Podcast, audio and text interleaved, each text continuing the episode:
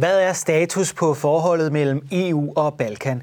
Det spørgsmål tager vi op i denne serie, hvor vi spørger en række af de fremmeste eksperter i Danmark. I dagens program ser vi nærmere på klima- og miljøproblematikken.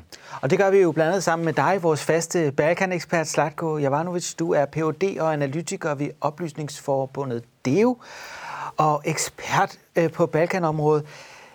Kan Balkanlandene leve op til EU-kravene på miljøområdet i forbindelse med de her optagelsesforhandlinger? Det kan de, men de skal hjælpes til at gøre det. Og de skal hjælpes både på de højeste statsniveau, men også mange de grønne lokale initiativer skal også have hjælp til det. Og det vil vi dykke ned i nu, blandet sammen med endnu en gæst, som vi skal møde lige om lidt.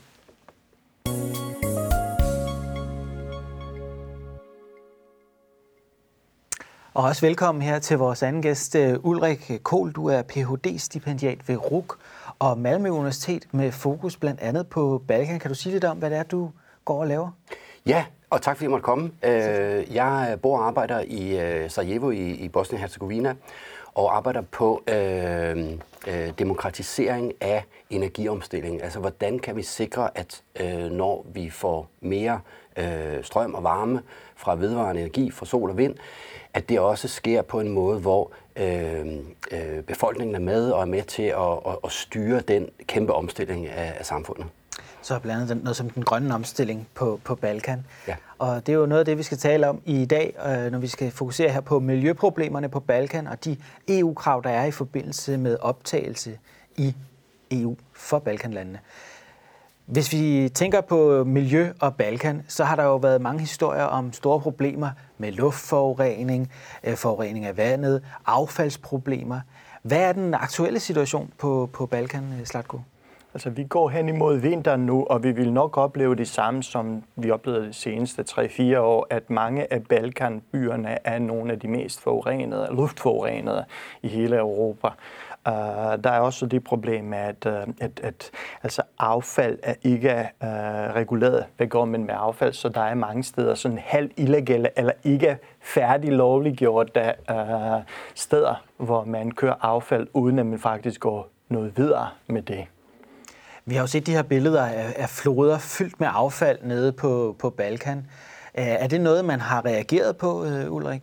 Ja, der er jo mange protester mod fra beboere, der bliver syge af, at at affaldet ikke bliver håndteret ordentligt. Og det er jo et kæmpe problem, som hænger sammen med, at staterne mere eller mindre er kollapset, eller i hvert fald ikke er kommet sig efter krigen for 25-30 år siden stadigvæk.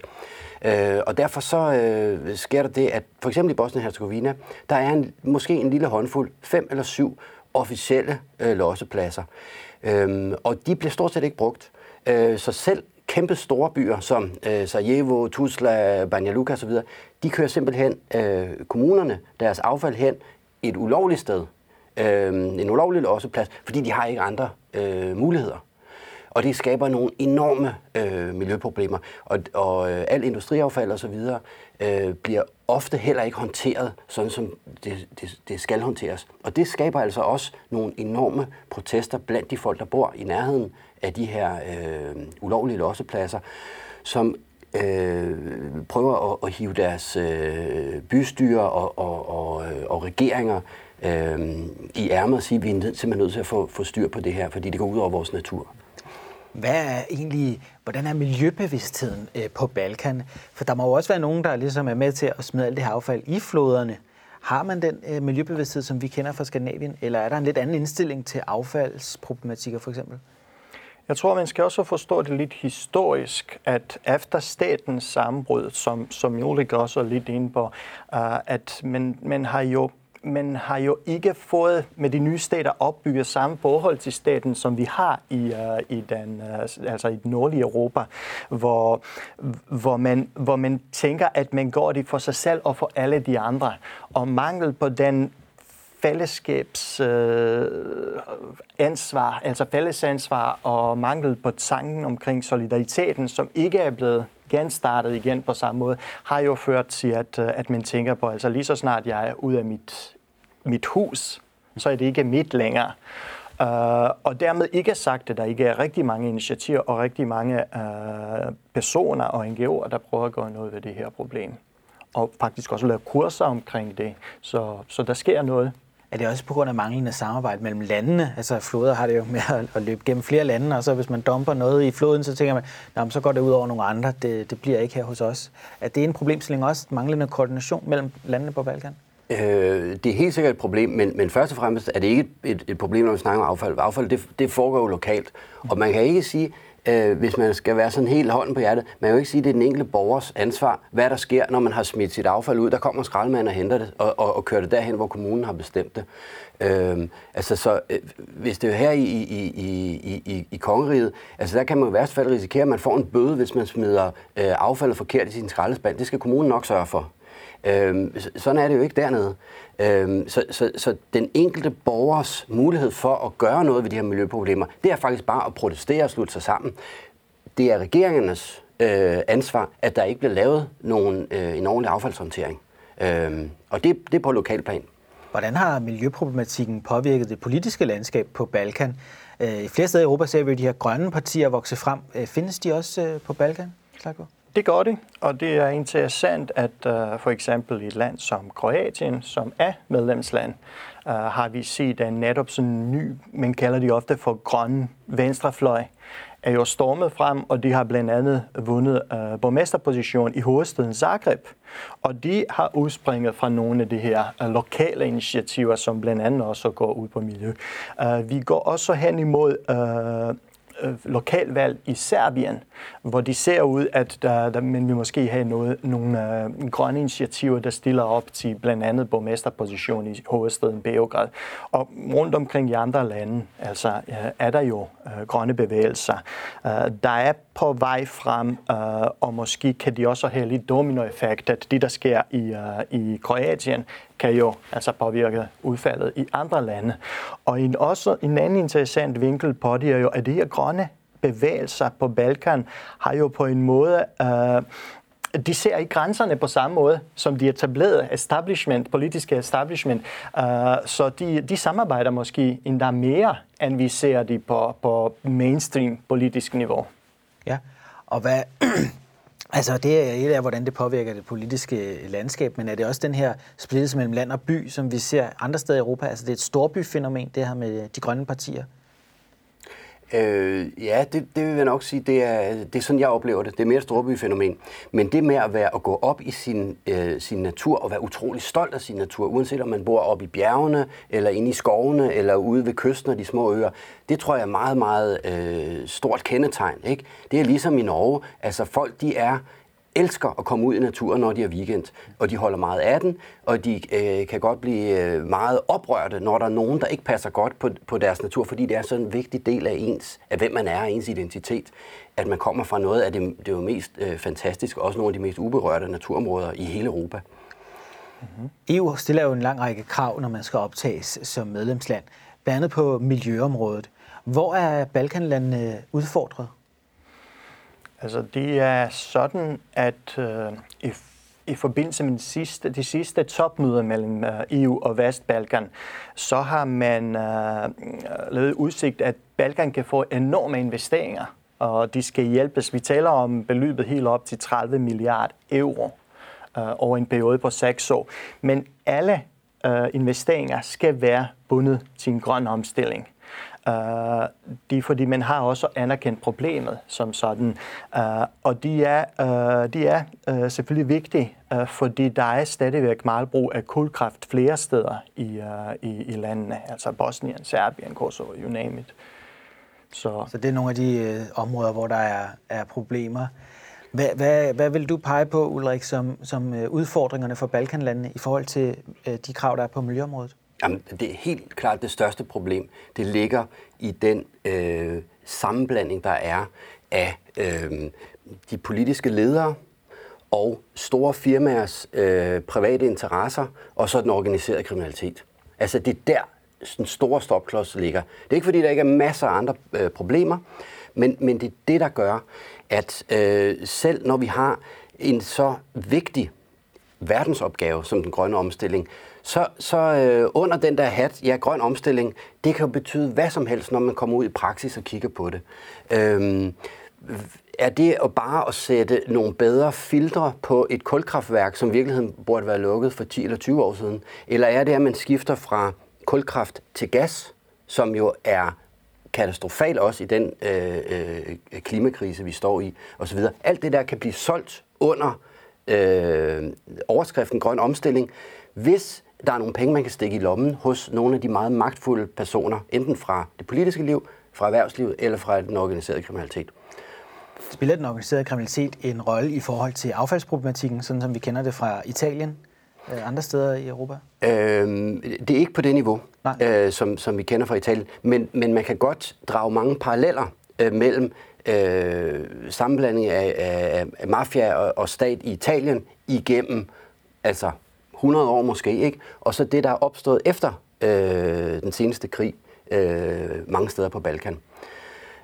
Og det betyder, grund til, at det ikke er så betændt på affaldsområdet, selvom det er slemt nok, det er, fordi der ikke er så mange penge i det. Men der var der rigtig, rigtig mange penge. Det er for eksempel nogle af de store projekter, der kommer med bevillinger fra EU, eller med investeringer fra Kina, eller Tyrkiet og andre steder, hvor der er nogle enorme summer i for eksempel en eller anden form for kraftværk, og, hvor at der altså er mulighed for at suge procenter af de penge, som kan komme ned i lommen, enten på politikere eller den organiserede kriminalitet. Så det kunne godt blive en problemstilling i forhold til nogle af de initiativer, der er i gang nu fra EU's side med store investeringer på Balkan. Hvis vi nu også tænker på, hvordan bliver det her modtaget på Balkan? Altså, hvis man skal overholde miljøkravene, så stiller det jo også nogle krav til virksomhederne. Vil det her kunne koste arbejdspladser, fordi at landene på Balkan ikke har de teknologier, der skal til for at være konkurrencedygtige over for resten af EU? Altså, det vil i udgangspunktet koste arbejdspladser at være lukket forskellige kulkraftværker. Det, der er problemet i øjeblikket, for eksempel i Bosnien, at man stadigvæk taler om, at man vil bygge yderligere kraftværker, selvom man altså på det politiske niveau efterhånden er kommet til den konklusion, der er ingen, der vil investere i det her. I lang tid har man jo håbet på, at kineserne vil investere i at bygge yderligere kulkraftværker, men de helt altså aktuelle, de seneste par måneder, tror jeg, har også kineserne givet de signaler, at de vil ikke længere investere i det. Men politiske eliter fortsat bider befolkningen ind, at det bliver muligt, fordi de vil ikke sætte i gang den her omstilling, som blandt andet vil koste arbejdspladser. Hvordan ser befolkningerne på det? Frygter de, at man kan miste arbejdspladser, Ulrik? Du bor jo i Sarajevo. Ja, men helt sikkert. Men der er jo mange muligheder i at skabe nye former for jobs i den grønne omstilling. Men problemet er, at man kan ikke bare i morgen lukke alle kulkraftværker på Balkan. Altså hvis du tænder for stikkontakten i Bosnien-Herzegovina eller i Serbien, så er der måske 70% af strømmen, det kommer fra kulkraft. Resten det kommer fra vand, fra vedvarende energi. Hvis du i Kosovo, det endnu er næsten 100% af ren kulkraft. Så hvis du lukker kulkraftværkerne i morgen, så er der ikke noget strøm. Og det tager jo noget tid at omlægge. Det tager utrolig lang tid. Nogle kulkraftværker er jo nye. De er jo bygget blandt andet med investeringer fra EU, måske for 5-10 år siden. Og sådan et kulkraftværk, det har jo en levetid på måske 30 år, 40 år eller 50 år. Så de ting, som også vi fra EU's side gjorde galt for nogle få år siden, det bider os jo så i bagdelen i de kommende år, fordi det kræver jo så endnu større investeringer for at omstille. Og der er energisystemet på den ene side i Balkanland jo sårbart, fordi man er så afhængig af kul. Og det var jo en god ting i gamle dage med den energipolitik, man havde tilbage i 50'erne, 60'erne, 70'erne, hvor man sagde, men det vigtigste, det er vores selvstændighed. Og vi har kullet selv, så vi kan grave det op, brænde af, og så kan vi få varme og lys i huset, og det er godt. Nu er der en kæmpe opgave, og der er et kæmpe potentiale, fordi, som jeg sagde før, der er utrolig meget vandkraft, som allerede er bygget, Det er først og fremmest store vandkraftværker, ligesom man kender det fra Sverige og Norge. Men der er jo enormt potentiale også for solenergi. Og det er næsten ikke udnyttet nu. Så der er også nogle muligheder for at løse den her krise, men det tager noget tid, og det kræver noget politisk vilje. Hvordan ser de på det, politikerne på Balkan? Oplever de EU som havende en slags zigzag-kurs? Altså for kort tid siden byggede man kraftværker, kulkraftværker med EU-støtte. Nu skal man så lukke dem igen og bygge noget helt nyt. Hvordan oplever politikerne på Balkan det? Altså, de bliver jo i talesæt ofte, det er netop, altså for få år siden, så lavede de her aftaler nu. Nu skal vi lave noget helt andet.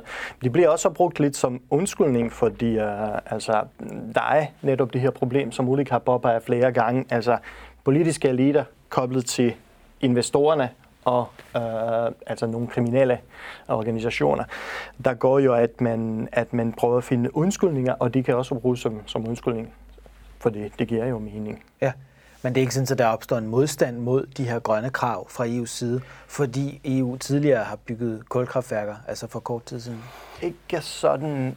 Det er mere på lokalt niveau, at befolkningen stiller sig imod det, men det skal så også forstås korrekt. Netop, hvis vi tager fat i vandkraften, altså de seneste år har man ikke... Tidligere har man bygget de her store, enorme vandkrafter, som netop er blevet nævnt.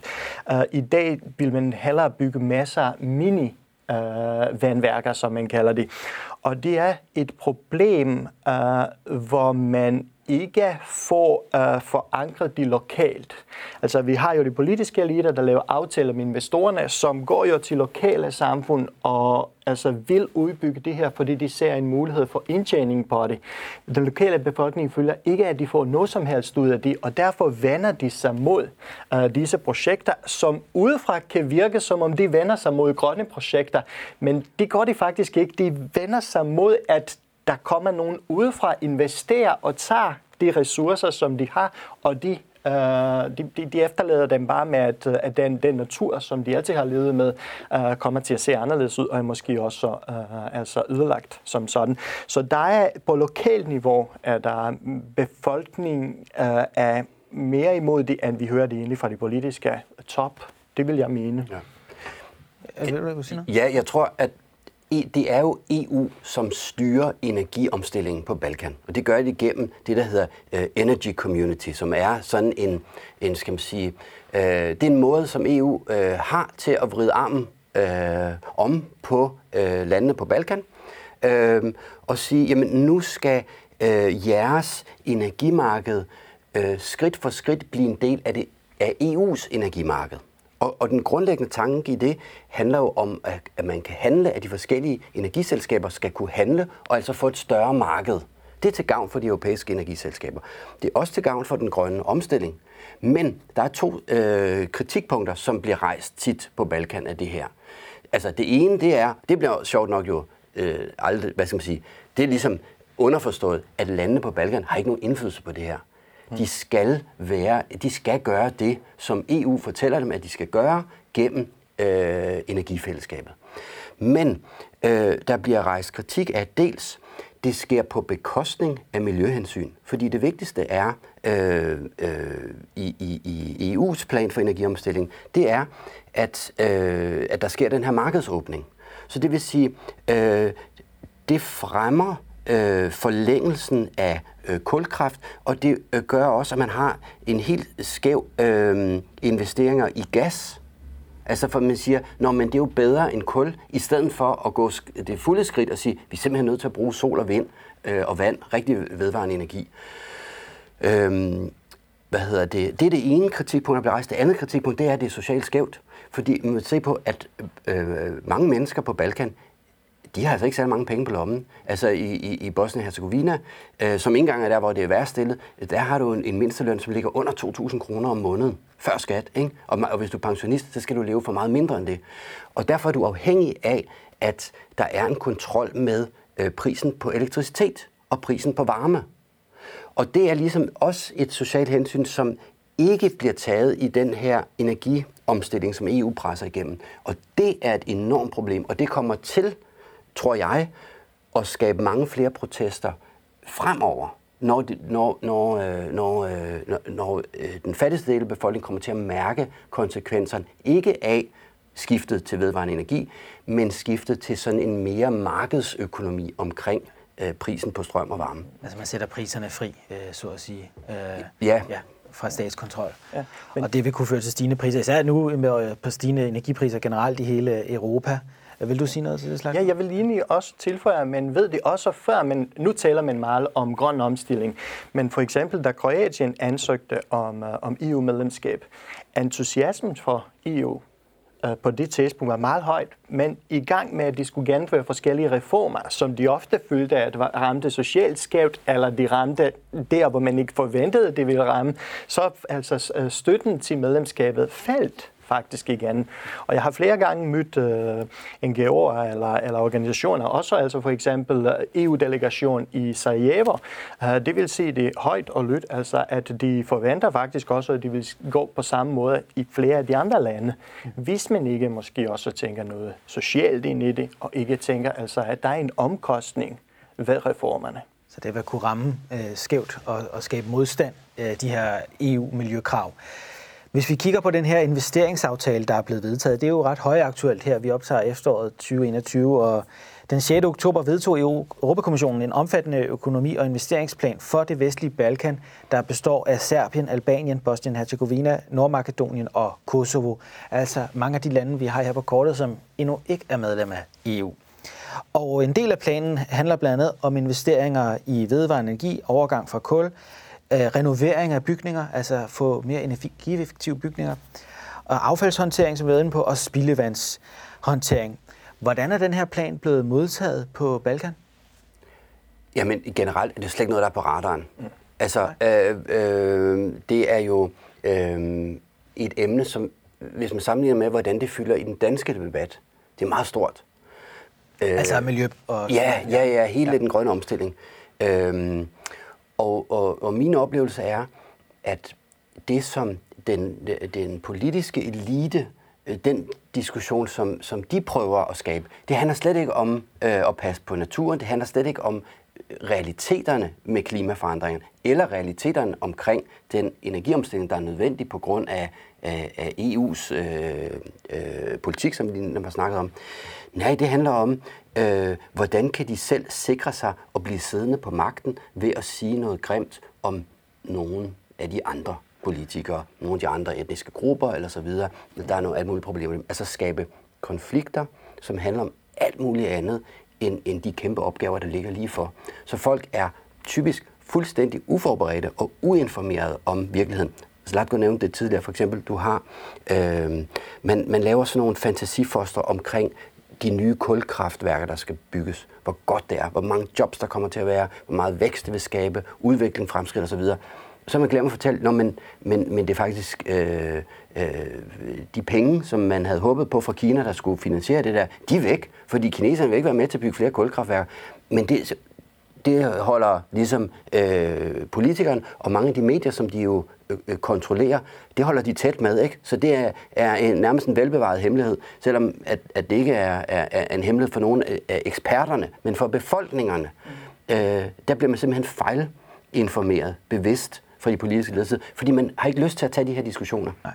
Det er det på befolkningsniveau. Hvad med på politisk niveau? Hvordan er planen blevet modtaget der? Ja, men det er også meget interessant. Det hænger lidt med det politiske, når vi netop siger, at man peger på, at de andre, altså som fjender, i stedet for at fokusere på altså omstilling som sådan, der har man også brugt det her til at argumentere over for befolkningen, hvis vi ikke bygger flere kulkrafter her, så vil de gøre det i det andet land, eller i det andet område, hvor der er nogle andre, der dominerer. Så man skaber sådan en konkurrence, som er kunstigt, altså opstillet, og som ikke i princippet burde være der i det hele taget. Så det vil blive. Hvad er det for krav, der følger med den her plan? Altså, hvad skal de levere på for at kunne få de her penge? Altså, det skal blandt andet mindske, altså procentvis blandt andet skal jo andel af energi, der kommer fra kulkraft, skal jo være lavere. Og man skal jo sige, sådan set, jeg tror, at der er en bindende krav om, hvor meget af de penge, som skulle komme igennem af den her EIP, som det hedder, den nye plan, hvor meget er det egentlig, der skal være sådan øremærket til grønt, både inden for de enkelte projekter, men også hvor mange af projekterne skal være grønne projekter. Så hvis jeg er på det rigtige spor stadigvæk. Ja. Altså, hvordan, men helt grundlæggende... hvordan vil planen påvirke miljøet på Balkan, Ulrik? Altså, vil det her skabe nogle synlige forbedringer, eller er det mere overskrifter? Altså, alle de her landsregeringer, de har skrevet under på, at de vil opfylde EU's klimamål omkring CO2-reduktioner 2050, altså på niveau med resten af EU. Mm-hmm. Men det er jo bare en underskrift på et stykke papir. Præcis.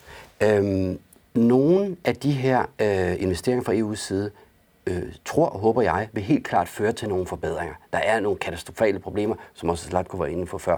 Altså, folk dør simpelthen af luftforurening. Nogle af de værst forurenede byer, specielt i vinterhalvåret, nogle af store byerne på Balkan. Der er simpelthen nødt til at ske noget. Folk vil ikke finde sig i det mere. Og det er ting, som kan håndteres. Det er jo ikke noget, der er ukendt fra andre steder i verden osv. Det kan lade sig gøre.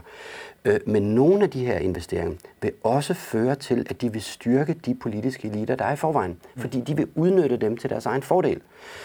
Og sige, se, ud til deres venner. Lige præcis, og ikke mindst til sig selv. Ja. Og så vil de sige, se, vi har skaffet den her, det her projekt til det her område.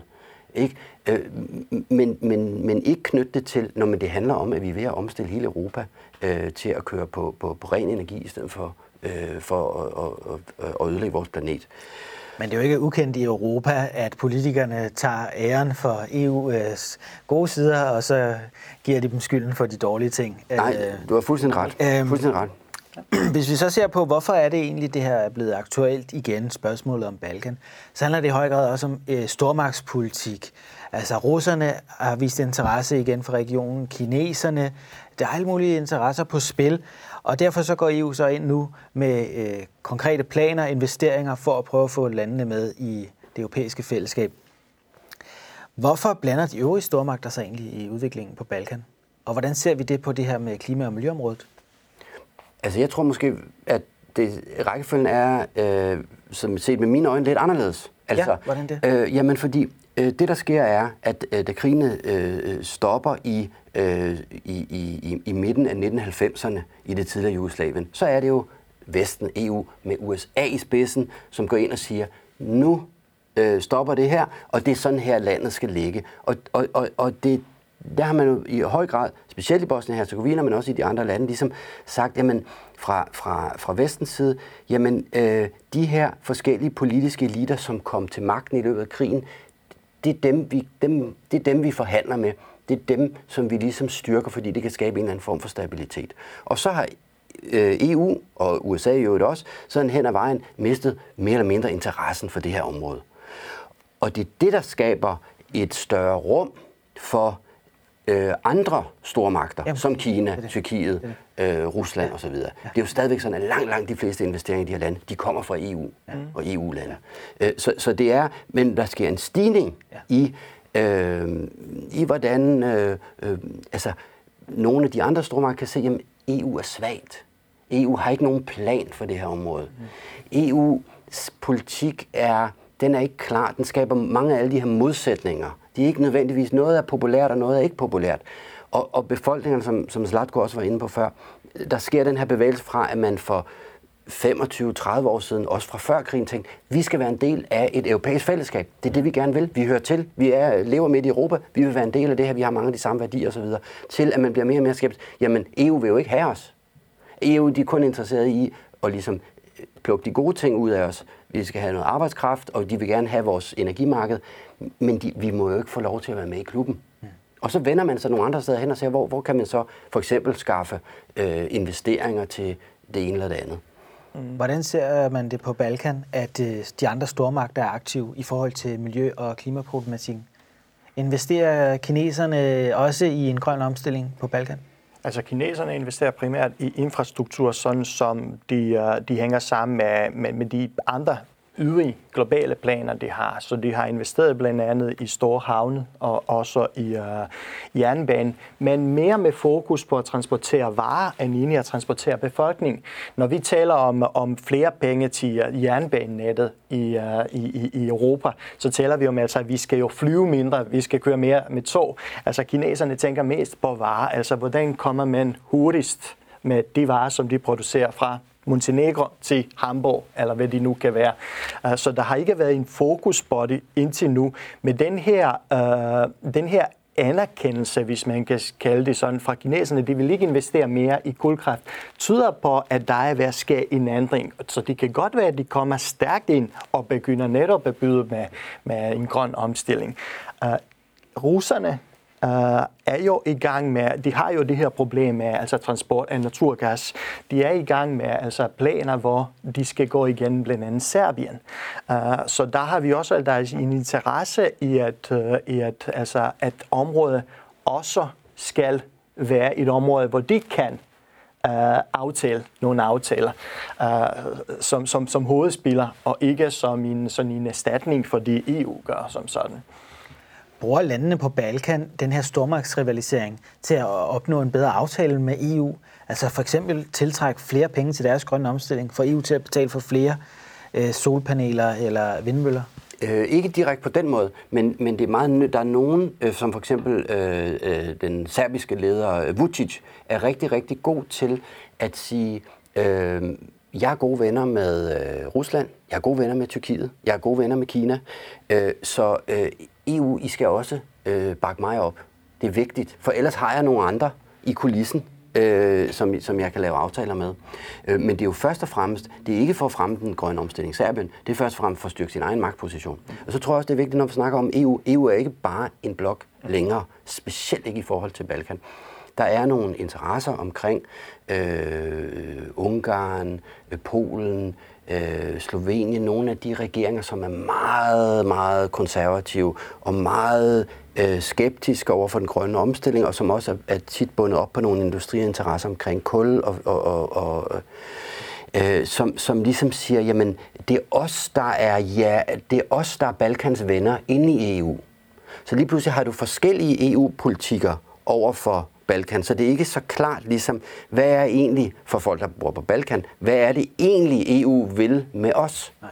Og de kunne måske også blive deres allierede i forhold til at lempe de her miljøkrav, fordi der er skepsis i resten af Østeuropa. Eller er det sådan, vi skal forstå det? Jeg ved ikke, hvor muligt det bliver det, men ja, man kan måske godt se det sådan, men det, jeg har oplevet, er jo også, at man har talt om, i og med, at man ikke vil ikke kan få flere investeringer til kulkraft i for eksempel i Bosnien, fra sådan på EU-niveau, så kan man handle med de individuelle lande, og der har man blandt andet talt om, at man vil kunne have investorer fra Polen til at investere i landene. Så der er rigtig meget på spil. Men er det, skal vi så forstå den her stormagtsrivalisering, sådan at den eventuelt kunne hindre den grønne omstilling? Fordi at hvis vi stiller for høje krav, jamen, så er der andre lande, som vil stille penge til rådighed med langt færre krav. Altså for eksempel russerne eller kineserne, som eventuelt vil, ja, for eksempel russerne med deres gasleverancer. Altså, Rusland forfølger jo, og det gør de jo ikke kun i forhold til Balkanlandene, et mål, der handler om at sælge en masse gas til Europa. Det gør de jo også gennem Nordstream, altså til Tyskland og til... Altså, det er jo ikke... Man kan sige, der er Balkanlandene bare i en dårligere forhandlingsposition, fordi de er meget, meget svagere. Mm. Så Rusland har det klare mål. De har en vare, den er meget værd, det er naturgas, den vil de godt sælge til Vesteuropa, og det giver også nogle politiske point, fordi så har man mere indflydelse. Eller til Vesteuropa, til EU i det hele taget. Ikke? De kan godt sende den vest på. Så det er det mål, de forfølger. Det er utroligt positivt, tænker jeg, at Kina har sagt, vi investerer ikke mere i kulkraft. Altså, at det har en... Det var ligesom den sidste ting, hvor den her... det sidste strå, som kulindustrien på Balkan kunne gribe efter. Nu er det ligesom... Nu er det slut. Det er bare ikke gået op for befolkningerne nu. Politikerne prøver at holde det skjult. Og politikerne prøver at holde det skjult, fordi de har ikke en plan. Nej. Altså, det er der problemet ligger. De har ikke en plan, og har EU så den plan for dem? Desværre har de ikke en plan, der er klar. Nej, så der mangler noget lederskab på den grønne omstilling på Balkan, og befolkningerne ved ikke, hvilken vej politikerne vil. Er det sådan, vi skal forstå det? Ja, fordi det er ligesom deres egne eliter vil gerne opretholde en idé om, at sådan som det er nu, sådan kan det fungere i meget lang tid fremover. Mm-hmm. Og EU kan ikke ligesom finde ud af at skære igennem og sige, jamen, vi er nødt til at gå uden om det her øverste lag af korruption og private interesser i de politiske lag og sige ligesom, jamen, men nu er det en ren omstilling til vedvarende energi, som der er brug for. Det er det, vi gør ressourcer tilgængelige for. Så skal det nok ske. Der er jo know-how, der er teknisk ekspertise, der er potentialet i form af sol og vind og andre former for ægte vedvarende energi, så det kan sagtens lade sig gøre. Det tager bare noget tid, men ingenting sker, så længe at det bliver stoppet af mangel på en klar vilje fra EU's side og fra de lokale politiske eliters side. Men politisk har jo også, altså netop, jeg nævnte tidligere, altså det, der sker i Kroatien, i Zagreb, den her bevægelse, som hedder Možem, og vi kan, altså det handler netop at vise, at altså, vi kan gøre noget, vi kan forandre den her status quo, hvor netop de etablerede politiske eliter på Balkan har jo i lang tid også prøvet at fortælle, ikke kun, at status quo det er fint, det fungerer, men også, det kan ikke være anderledes. Det er den eneste måde at tænke Balkan på, at det er os, der sidder og forhandler, både med Bruxelles, men også lokalt og på alle områder.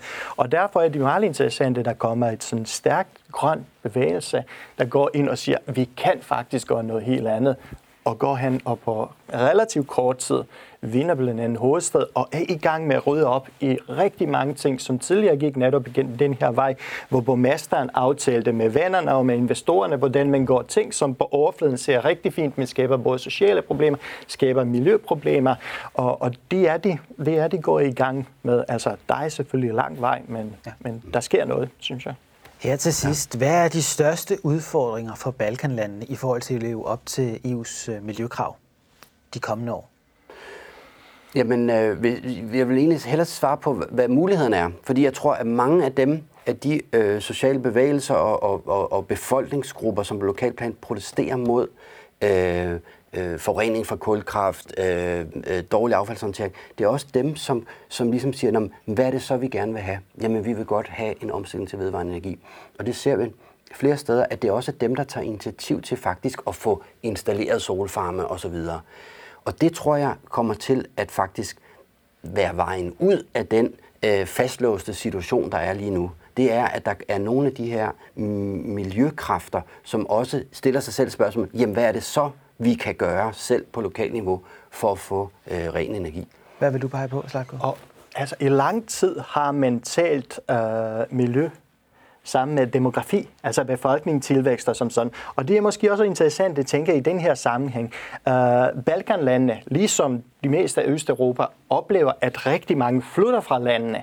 Men vi har jo set, at der er nogle af dem, der er aktive i disse bevægelser, grønne bevægelser, er faktisk dem, der er flyttet tilbage, så det er ikke kun Ulrik, der interesserer sig for det her, der er kommet til Sarajevo. Der er også nogen, der har boet for eksempel i flere år i Vesteuropa, USA og hvad ved jeg nu. Altså det er vant at komme tilbage, blandt andet den her borgmester i Zagreb, som jeg har nævnt, altså kom tilbage, og der er noget lokalt forankret, der betyder rigtig meget. Der går jo, at de gider investere deres tid og energi og gøre noget ved problemerne. Så på den måde er de også meget interessante, men kommer måske til at løse et andet problem. Hvad er løse det her problem?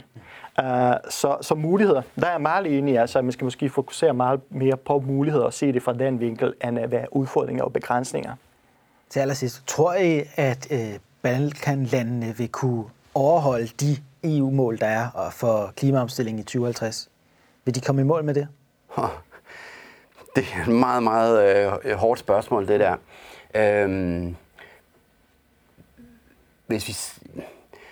Jeg er skeptisk overfor det. Vi skal også se på, at nu sidder vi her og taler ligesom fra Danmark, hvor vi har et enormt klimaaftryk per indbygger, som er meget, meget højere end befolkningen i Balkanlandene. Altså, generelt sviner de jo meget mindre med klodens ressourcer, fordi de har et meget lavere forbrug. Altså, så man skal også passe på med ligesom at sige, I halter bagefter osv. Det er jo ikke positivt i sig selv at have meget lav forbrug, fordi det er ikke noget, der er bunder i nogle bevidste valg omkring en grøn omstilling. Men der er størrelsen af de problemer, der er, de er ikke større, end at de kan løses.